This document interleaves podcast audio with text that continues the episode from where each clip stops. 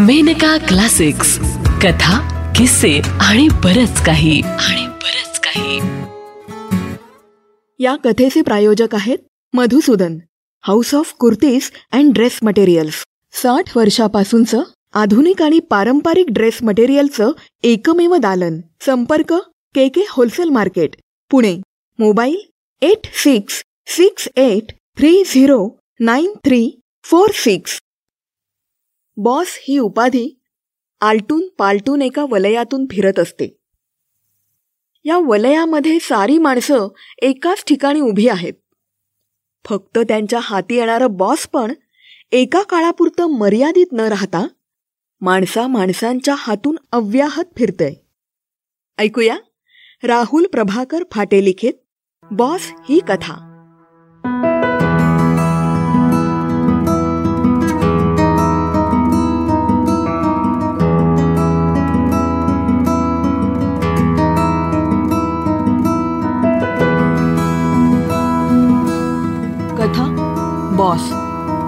लेखन राहुल प्रभाकर फाटे. वाचन सुजाता साळवी. सकाळची ऑफिसची घाईची वेळ. माधुरी भाजी चिरता चिरता मिलिंदला इन्स्ट्रक्शन्स देत होती. मधूची आंघोळ आटपून घ्या. त्याला शाळेत जायला उशीर होईल. भाजी चिरून विळी जागच्या जागी ठेवताना दाढी केली आहे की नाही? ऑफिसला तसंच जाऊ नका. पाठोपाठ भाजीला झणझणीत फोडणी बसायची आणि पाठोपाठ माधुरीचा तेवढाच झणझणीत आवाज यायचा. आज ऑफिसमधून परतताना रेशनच्या दुकानातून रॉकेल आणि साखर आणायची आहे. नेमकं कणकेचा मऊ मऊ गव्हाळ गोळा तिमतानाच तिला आठवायचं. दळण संपलंय घरातलं. आज नाही आणलं तर उद्या खिचडीवर राहावं लागेल. लगबगीनं तिचं काम सुरू असायचं. पोळ्या आटपून कुकर लावायची घाई असायची तेव्हा आणि आठवण व्हायची. मधूच्या शाळेत आज भेटायला बोलावलं होतं. अर्थात त्याच्या शाळेत दोघांपैकी कोणाला तरी जायलाच हवं. अन्यथा घरी आल्यानंतर तो भुणभुण करायचा. त्याचंही बरोबरच आहे म्हणा. सगळ्या मुलांचे आई किंवा बाबा शाळेत आलेत आणि आपलेच फक्त आले नाहीत म्हटल्यावर त्यालाही थोडंफार जाणवणं साहजिकच होतं. तिला आज नेमका वेळ नाहीये. सध्या ऑफिसला इन्स्पेक्शन सुरू आहे. उशीर करून चालणार नव्हतं. मग मिलिंदनेच ॲडजस्ट करून घ्यायला हवं. त्याला काही पर्यायच नव्हता. अहो हां बोला. मधूच्या शाळेतून पत्र आलंय त्यांना भेटायला जायचंय. आपल्या दोघांपैकी कोणाला तरी आज त्याच्याबरोबर जायला हवं. मग जा की तू. तोच तर प्रॉब्लेम आहे ना? आता कसला आलाय प्रॉब्लेम? अहो माझ्या ऑफिसमध्ये इन्स्पेक्शन नाही का सुरू? वेळच्या वेळेवर ऑफिसला पोचायला हवं. उशिरा जाऊन नाही चालायचं. निदान आज तरी मी नाही जाऊ शकणार. आणि तिकडे आजच जायला हवं. आज तुम्हीच त्याच्याबरोबर त्याच्या शाळेत जाऊन या. काहीच बोलायची संधी न देता माधुरीने त्याला मधूच्या शाळेत जायचा आदेशच दिला होता. येस बॉस कसलाही वाद न घालता मिलिंदानेही तिच्या आज्ञेचा स्वीकार केला होता. मी कितीदा सांगितलंय तुम्हाला मला बॉस म्हणत जाऊ नका म्हणून. मला बॉस या शब्दाची मनस्वी चीड येते. सॉरी बॉस मिलिंदने पटकन जीप चावली आणि तो स्वयंपाकघरातून सटकला. माधुरीच्या घरातल्या असल्या वागण्यामुळे असो वा गमतीने असो पण मिलिंद तिला बॉस म्हणूनच संबोधायचा आणि तिला ते अजिबात आवडत नसे. बॉस या शब्दाची तिला शिसारी यायची जणू पण बिचाऱ्या मिलिंदची तरी यात काय चूक तिचं घरातलं वागणंच तसं होतं. घरातलं कुठलंही काम मिलिंदकडून करून घ्यायचं असलं तरी तिचा सूर नेहमी आज्ञेचाच. त्यात कधी अर्जवाचा लवलेशही नसायचा. ऑफिसमधल्या एखाद्या निगरगट्ट बॉससारखा. खरं पाहता बॉस जेव्हा त्याच्या हाताखालच्या माणसांना ऑर्डर सोडतो तेव्हा त्या बोलण्याला भावनेचा साधा वासही नसतो. किमान त्याच्यात एक कणखरपणा राकटपणा दरडावणी किंचित जरब वगैरे अशा गोष्टींचा समावेश असतो. ती सिम्पली एका बॉसची ऑर्डर असते जिचं पालन त्या बॉसच्या अधिकार क्षेत्रातल्या माणसांना करावंच लागतं. The order of the boss is just like a ब्रह्मवाक्य त्यात बदल होणं शक्य नाही. माधुरीचं घरातलं वागणंही अगदी असंच असायचं. आणि म्हणूनच मिलिंद तिला गमतीने बॉस म्हणायचा. दिवसात ना हमखास एकदा तरी. आताही मिलिंद तिला बॉस म्हणून सटकला आणि मिलिंदवरचा सगळा राग तिने कणकेच्या गोळ्यावर काढला. कणकेचा गोळा झाकून ठेवून तिने कुकर लावायला घेतला. डाळ आणि तांदूळ तिने धुवून घेतले. तिसऱ्या पातेल्यात चार बटाटे ठेवले. तांदूळ डाळ आणि बटाटे यांची तिन्ही भांडी तिने कुकरमध्ये ठेवली. गास्केट ओली करून ताणून घेऊन परत झाकणाला बसवली आणि झाकण लावून घेऊन तिने कुकर गॅसवर चढवला. कुकर होईपर्यंत ती पोळ्या आटपून घेणार होती. थोड्याच वेळात कुकर खदखदायला लागला होता. सहजच तिच्या मनात विचार आला. बॉस जसा एका सेक्शनचा असतो तसाच हा कुकरही स्वयंपाकघर नावाच्या सेक्शनचा बॉस आहे. डाळ आणि तांदूळ इत्यादी सामुग्रीची भांडी त्याच्या अधिकार क्षेत्रातली. वाफेने खदखदत तो सतत त्यांच्यावर डाफरत असतो. आणि राग अगदी अनावर झाला म्हणजे शिट्ट्यांच्या रूपाने चक्क किंचाळतो. माधुरीला तिच्याच कल्पनेचं हसू आलं. पण आपल्याच कल्पनांवर हसत बसायला वा जास्त विचार करायला सवडच नव्हती तिच्याकडे. तिने भराभर जमतील तेवढी कामं आटोपली. इतर कामं आटपून घ्यायची ताकीद मिलिंदला देऊन ती ऑफिसला जाण्यासाठी म्हणून घराबाहेर पडली. तरीही तिला उशीर हा झालाच होता. त्यातल्या त्यात नेमका आजच ऑटो रिक्षा आणि टॅक्सीवाल्यांचा स्ट्राईक. त्यामुळे बस स्टॉपवर लांबच्या लांब रांगा. त्यामुळे तिची रोजची बस चुकली. अर्थात दुसऱ्या बसची वाट बघत उभं राहणं आलंच. ऑफिस दहाला गाठणं केवळ अशक्य. ती ऑफिसला पोचली तेव्हा साडेदहा झाले होते. ऑफिसच्या दारातच तिला शिपायाने निरोप दिला. बाई तुम्हाला साहेबांनी आल्याबरोबर केबिनमध्ये बोलावलंय माधुरीने लगबगीने आपलं टेबल गाठलं. पर्स आणि छोटा टिफिन तिने टेबलच्या ड्रॉवरमध्ये ठेवला आणि घाम टिपत टिपतच ती साहेबांच्या केबिनकडे वळली. May I come in sir? Yes. तुम्ही बोलावलात मला सर. मिसेस जोशी किती वाजलेत आता? सॉरी सर पण आज come on give proper reasons तुमची रोजचीच पाठ केलेली कारणं नको आहेत मला. सर आज टॅक्सीवाल्यांचा स्ट्राईक होता. त्यामुळे बसेसना खूपच गर्दी होती. मी ऑफिसला रोज ज्या बसने येते ती अगदी माझ्या डोळ्यासमोरनं सुटली. पण मी काहीही करू शकले नाही. बस डोळ्यासमोरून सुटूनही तुम्ही ती न गाठू शकल्याचं कारण याआधी तुम्ही किमान आठ दहा वेळा तरी निश्चितच सांगितलंय. Can't you search any new reason sir Mrs Joshi सध्या ऑफिसमध्ये इन्स्पेक्शन सुरू आहे. याची पूर्ण जाणीव असूनही तुम्ही इतक्या बेजबाबदारपणे वागू तरी कशा शकता? आज तुम्ही उशिरा का आलात याचं दुसरं एखादं रिझनेबल कारण सांगा. नाहीतर मी तुमची अर्ध्या दिवसाची रजा माग करतो. सर मी खरोखरीच खोटं बोलत नाहीये. आज टॅक्सी चालकांचा स्ट्राईक असल्यामुळे बसेसना खूपच गर्दी होती. आमच्यासारख्या बायकांनी गर्दीत धक्काबुक्की करून बसमध्ये शिरावं तरी कसं? Mrs Joshi you can go now तुमची अर्ध्या दिवसाची रजा उगासच गेली याचं मलाही वाईट वाटतंय. माधुरी अगतिक होऊन बॉसच्या केबिनमधून बाहेर आली. बॉसला शिव्या देऊन काही उपयोग होणार नव्हता. उशीर झाल्याबद्दल ती स्वतःलाच शिव्या देऊन घेत होती. अर्ध्या दिवसाची रजा फुकट गेल्याने मात्र ती फार हळहळली. हीच अर्ध्या दिवसाची सुटी. जर तिने मधूसाठी खर्च केली असती तर केवढा आनंदला असता तो. बॉसच्या केबिनमधून बाहेर पडताना माधुरीचा चेहरा पडलेलाच होता. बॉसच्या केबिन समोरच टेबलावर बसलेला चोमडा वाटवे माधुरी आत गेल्यापासून तो कानोसाच घेत होता. ती बाहेर आल्याबरोबर तिचा उतरलेला चेहरा बघून तो त्याचे भोपळ्याच्या बियांसारखे दात काढून फसफसून हसला. मुद्दामच तिला हिणवायच्या दृष्टीने त्याने माधुरीला विचारलं काय मॅडम प्रमोशनचे चान्सेस दिसत आहेत तुमचे? नाही आजकाल आपले बॉस तुम्हाला वारंवार बोलवून घेत असतात म्हणून विचारलं. वाटवेला काहीतरी सणसणीत उत्तर द्यावंसं तिला वाटलं. पण ती काही बोलली नाही. आपल्या देशात असे नको तिथे नाक खुपसणारे. आणि उगाच विचित्र शंका कुशंका काढत बसून बायकांना बदनाम करणारे कितीतरी लोक विशेषत नोकरी करणाऱ्या बायकांना सातत्याने भेटत असतात. कुणाकुणाच्या म्हणून तोंडी लागायचं मग? वाटवेच्या बोलण्याकडे आपलं लक्षच नाहीये असं भासवून ती सरळ तिच्या टेबलावर जाऊन बसली. नाही म्हटलं तरी तिचं डोकं आऊट झालं होतं. खुर्चीवर येऊन बसल्या बसल्या तिने बॉसला स्वतःला आणि त्या वाटव्याला मनातल्या मनात जमतील तेवढ्या शिव्या देऊन घेतल्या. मनातल्या मनात शिव्या देऊन बोंबलून बोंबलून थकली तेव्हा तिने कामात डोकं खुपसलं.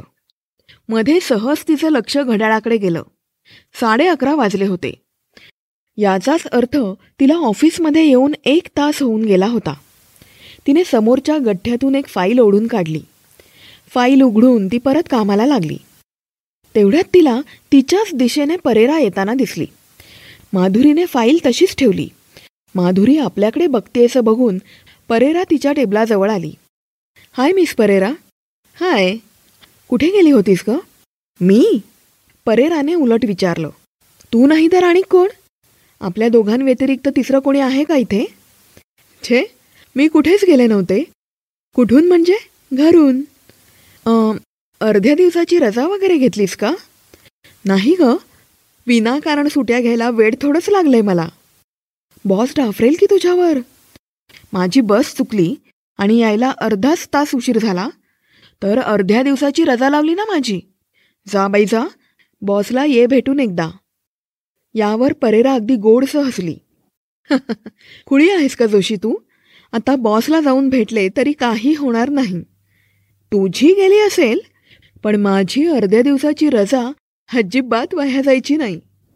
किती ठाम विश्वासाने बोलत होती मिस परेरा. माधुरीच्या पाठीवर थाप मारून ती बॉसच्या केबिनकडे वळली. माधुरी आश्चर्यचकित होऊन गेली होती नुसती. आपण काम करतोय असं जरी ती भासवत असली तरी तिचं संपूर्ण लक्ष बॉसच्या केबिनकडेच होतं. साधारण अर्ध्या तासानंतर परेरा हसत हसत बॉसच्या केबिन बाहेर आली. पुन्हा तिथनं स्वतःच्या टेबलावर जाऊन काम सुरू करण्याऐवजी ती माधुरी जवळ येऊन टेबलवर आरूढ झाली. एव्हाना माधुरीची उत्सुकता चांगलीच ताणली गेली होती. काय झालं ग? काय व्हायचंय? काहीही झालं नाही. अर्ध्या दिवसाची रजाच काय? पण साधा लेटमार्कही लागला नाही. माधुरीच्या चेहऱ्यावर ओथमलेलं आश्चर्य कोणालाही सहज टिपता आलं असतं. आणि इतका वेळ काय करत होतीस ग बॉसच्या केबिनमध्ये? खुळी ग खुळी. परेरा परत एकदा छानपैकी झकास वगैरे हसली. तिने माधुरीच्या गोबऱ्या गोऱ्या गालाचा एक गालगुच्चा घेतला आणि हसत हसत मागे वळली. परेरा वळली तशी माधुरी जरा चमकली. तिच्या ब्लाऊजचे मागचे दोन हुक्स उघडे होते.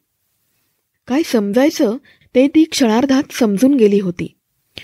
बॉस या शब्दाविषयी भयंकर शिसारी घृणा किळस हे आणि याच अर्थाचे अनेक शब्द तिच्या लेखी थिटे पडले.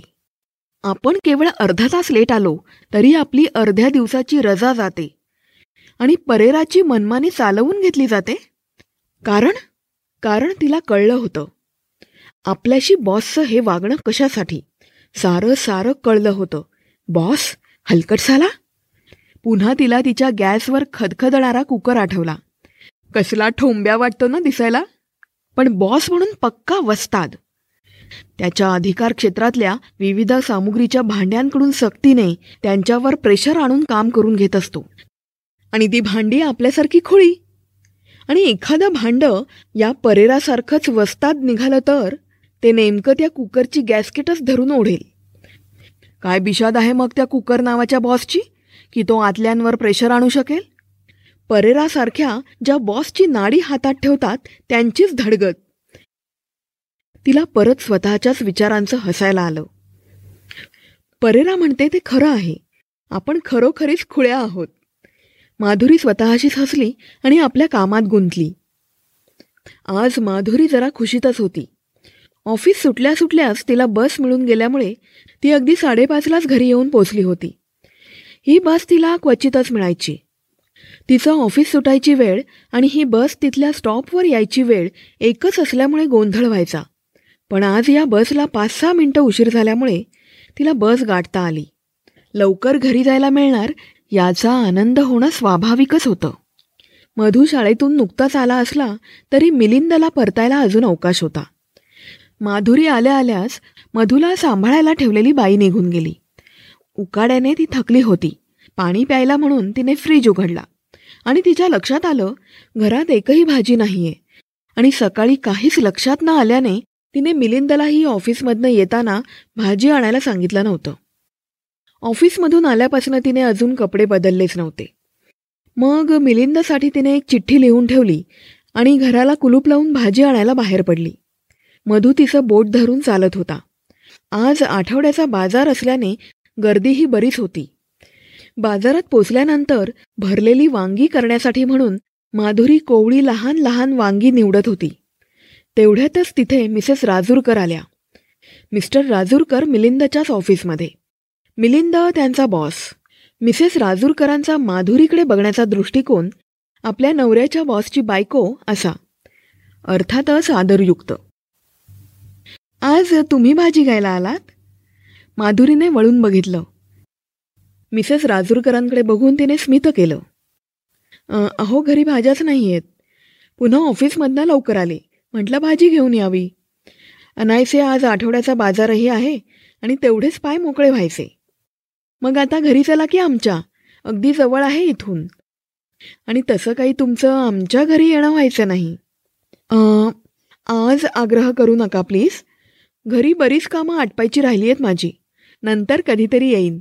हां? नक्की? अगदी नक्की. मिसेस राजूरकरांना कटवून माधुरी पुढे निघाली. आणि ती थोडी पुढे गेली असेल नसेल तोच तिला दीपा दिसली. दीपा माधुरीची बालमैत्रीण. दोघी अगदी जीवाभावाच्या मैत्रिणी होत्या. आज कितीतरी वर्षांनी ती भेटत होती. माधुरीच्या लग्नासाठी ती आली तेव्हाची भेट. नंतर दीपाच्या लग्नाच्या वेळेला मधू आठच दिवसांचा असल्यामुळे माधुरी तिच्या लग्नाला जाऊ शकली नव्हती. आता मात्र माधुरी तिला बघून खूपच आनंदित झाली. दीपाचं तिच्याकडे लक्ष नव्हतंच. तिनेच मग दीपाला आवाज दिला. दीपा? दीपा? दीपाने मागे वळून पाहिलं. माधुरी लगबगीने तिच्याजवळ पोहोचली. दीपा अगं ओळखलं नाहीस का? नाही. कसनुसं हसत दीपा बोलली. अगं मी माधुरी पूर्वाश्रमीची माधुरी बिडकर? दीपाला एकदम साक्षात्कार झाला जणू. जुनी ओळख पटली. आनंदाच्या भरात तिने माधुरीला मिठीच मारली. किती बदललीस ग? मी अगदी ओळखलंच नाही तुला. तू मात्र अजिबात बदलली नाही असं माधुरी तुझे केस किती लांब सडक होते? कधी कापलेस? मागेच कापलेत. अगं रोजच्या ऑफिसच्या गडबड गोंधळात एवढ्या मोठ्या केसांची निगा राखायला जमतच नाही. एव्हाना दीपाने मधुला उचलून कडेवर घेतलं होतं. तिने पटकन त्याच्याशी ओळख करून घेतली होती. आणि स्वतःचीही दीपा मावशी म्हणून ओळख करून दिली होती. इकडे कुठे आली होतीस दीपा? अगं मी इथेच राहते. रस्त्याच्या पलीकडे घर आहे जस्ट आमचं. आधी तू माझ्याबरोबर घरी चल. त्यानिमित्ताने मधुलाही त्याच्या मावशीचं घर पाहायला मिळेल. माधुरी आडेवेडे न घेता दीपाबरोबर तिच्या घरी गेली. घर कसलं? चांगला बंगलाच तो. पॉश लोकॅलिटीतला दोघा मैत्रिणींच्या गप्पांना तर अगदी ऊत आला होता. जुन्या स्मृतींना उजाळा मिळाला. जुन्या मैत्रिणी आठवल्या. मित्र आठवले. काळ वेळाचं भान दोघींनाही राहिलं नाही. मधू मात्र त्यांच्यात कंटाळला. संध्याकाळ उलटून रात्र झाली तरी दोघींच्या गप्पा सुरूच होत्या. दोन मित्र भेटले तरी बऱ्याच गप्पा निघतात. इथे तर चक्क दोन मैत्रिणी खूप वर्षानंतर भेटल्या होत्या. गप्पा कुठपर्यंत चालाव्यात? अगं आपल्याबरोबर ती विमल समुद्र होती ना? आठवतंय? हां आठवणार कशी नाही? रोज काय छान छान साड्या नेसायची ती. आपल्या वर्गात स्लीवलेस पहिलं तीच घालून आली असेल नाही? तसंही साडी म्हणजे स्त्रियांच्या मर्मबंधातली ठेव. दोन कुठल्याही स्त्रिया भेटल्यानंतर साडीची चर्चा होणं अगदी अनिवार्य भाग आहे. बायकांना मोजक्या गोष्टी आवडतात. पहिली साडी मग माहेर आणि तिसरं शेजारणीला नावं ठेवणं. गप्पांच्या ओघात दोघेही वाहत चालल्या होत्या. इतक्यात दारावरची बेल वाजली. नदीचं आपल्याच धुंदीत वाहणारं पाणी मध्येच एखाद्या बांधाला आडावं आणि एकदम त्याची सारी धुंदी उतरावी त्याचा अल्लड खळखळाट लोपावा आणि कधी नवं इतकं ते गंभीर आणि शांत होऊन जावं तसंच या दोघींचंही झालं. दीपानेच दार उघडलं आणि येणाऱ्या गृहस्थाकडे माधुरी बघतच राहिली. तो चक्क तिचा बॉस होता. माधुरीला त्यांच्या घरी बघून त्यांनाही आश्चर्य वाटल्या वाचून राहिलं नाही. मिसेस जोशी कशा काय आलात? सर? हे बघा ऑफिसमधलं काही काम असेल तर मात्र बोलू नका. ऑफिसची कामं मी कधीच घरी करत नसतो. सर मी माधुरीची अवस्था बघून शेवटी दीपानेच पुढाकार घेतला. अहो असं काय करताय? ती तुमच्याकडे आलेली नाही आहे माझ्याकडे आली आहे ती. ती माझी खास बालमैत्रीण आहे. तुमची साली दीपाने दिलेलं स्पष्टीकरण ऐकून ते किंचित हसले. आपल्या ऑफिसमधल्या मिसेस जोशी म्हणजे आपल्या बायकोची बालमैत्रीण आपली साली वगैरे आहे हे ऐकून ते चक्रावूनच गेले. थोडेसे चरकलेही पण त्यांनी स्वतःला सावरून घेतलं. तुम्ही हिचं घर पाहिलंय का? दीपा. हो पाहिलंय ना. यांच्या मुलाच्या वाढदिवसाला गेलो होतो मी. तिथेच माझी मिस्टर जोशींचीही ओळख झाली होती. मग ताबडतोब कारने जाऊन हिच्या मिस्टरांना घेऊन या. आज हे सारे आपल्याकडेच जेवायला थांबतील. खम ऑन लवकर या. येस बॉस दीपाची आज्ञा शिरसावंद्य मानून ते बाहेर पडले. मात्र एका बॉसची दुसऱ्या बॉसच्या क्षेत्रात होणारी दशा बघून माधुरी गालातल्या गालात हसत होती. जेवणं वगैरे आटपून बाहेर पडायला रात्रीचे दहा वाजून गेलेले. जेवणही खूप झाल्यामुळे कधी एकदा घरी जाऊन झोपतो असं त्यांना होऊन गेलं होतं. अनायसे टॅक्सीही मिळून गेली. टॅक्सीच्या खिडकीतून येणाऱ्या गार वाऱ्याने मधू आणि मिलिंद किंचित पेंगुळले. माधुरीला मात्र झोप येत नव्हती. तिची झोपच उडाली होती. मनात सतत दीपाचा नवरा असलेल्या तिच्या बॉसचेच विचार येत होते. अर्ध्या तासाचा लेट झाल्यामुळे तिची अर्ध्या दिवसाची रजा कापणारा बॉस परेराशी लगट करणारा. दीड दीड तास ती उशिरा येऊनही साधा लेटमार्कही न लावणारा बॉस. ऑफिसमध्ये प्रत्येकाजवळ बायकोला कजाग कुबजा म्हणून संबोधणारा बॉस. बॉसची विविध रूपं स्मरली. एकाच ऑफिसमध्ये काम करत असल्यामुळे बॉसची माहीत असलेली अंडी पिल्लीही आठवली. बिच्चारी दीपा. पण दीपा तरी बिच्चारी का म्हणून? ती देखील नवरा घरी आल्या आल्या त्याचं बॉस पण त्याच्याकडून हिरावून घेऊन स्वतः त्याची बॉस होतेच की. आणि बॉसचा द्वेष करणं ही तर नैसर्गिक प्रवृत्ती आहे. प्रत्येक माणसाला त्याच्यावर अधिकार गाजवणाऱ्या बॉसचा राग येतोच. प्रत्येकालाच आपण मोठे आहोत स्वयंपूर्ण आहोतसं वाटत असतं. स्वतःवर अधिकार गाजवलेला कोणाला पटेल? अपमान झाल्यासारखा वाटतो. विंचवाची नांगी ठेचून काढली म्हणजे तो कसा चवताळेल? तसंच बॉस या प्राण्याकडून इगो दुखावला गेल्याने होणार. परिणामी प्रत्येकच माणूस त्याच्या बॉसचा द्वेषच करणार. बॉस या शब्दाचा व्यक्तीचा नात्याचा संबंधाचा प्रत्येकाचाच तिटकारा आणि हे विचार मनात येता क्षणी माधुरी चपापली. दीपा आणि साहेबांविषयी आपण विचार करतोय. त्या दोघांचंही आपापल्या क्षेत्रात बॉस म्हणून वागणं आपल्याला खटकतंय. प्रत्येकाला बॉसचा राग असतोच हेही आपल्याला पटतंय. दीपाला आपण बिच्चारी वगैरे ठरवून मोकळे होतोय. पण हा पण नेहमीच फार मोठा ठरत आलाय. पण आपली परिस्थिती या दोघांपेक्षा निराळी आहे का? नाही. बॉस ही उपाधी आलटून पालटून एकेका वलयातून फिरतेय. या वलयामध्ये सारी माणसं एकाच ठिकाणी उभी आहेत. फक्त त्यांच्या हाती येणारं बॉस पण एका मर्यादित काळापुरतं राहून माणसा माणसांच्या हातातून अव्याहत फिरतंय. एकदा बॉस पण हातून निघून वलयातल्या दुसऱ्या हाती गेलं की त्याची स्थिती बॉसच्या हाताखाली काम करणाऱ्या माणसांसारखीच. दीन. आणि अशी हजारो लाखो वलयं आहेत. दीपा आणि आपला बॉस एका वलयात समाविष्ट आहेत. आणि आपलं आणि मिलिंदाचंही असंच एक वलय. आपणही वलयाच्या चक्रव्यूहाचेच एक भाग आहोत. आलटून पालटून बॉस होणारे माधुरी मिलिंद. भातुकलीचाच खेळ जणू. आपणही घरी मिलिंदाचे बॉस असतो. आणि मिलिंदही आपल्या बॉसप्रमाणे त्याच्या ऑफिसमधला बॉस. एखाद्या खुळीची अर्ध्या दिवसाची रजा कापणारा? परेरासारख्या उथळ मुलींना दीड दीड तास उशिरा येऊनही त्यांना साधा लेटमार्कही न लावणारा? ऑफिसच्या कर्मचाऱ्यांना माझी बायको कजाग कुबजा आहे असं सांगणारा.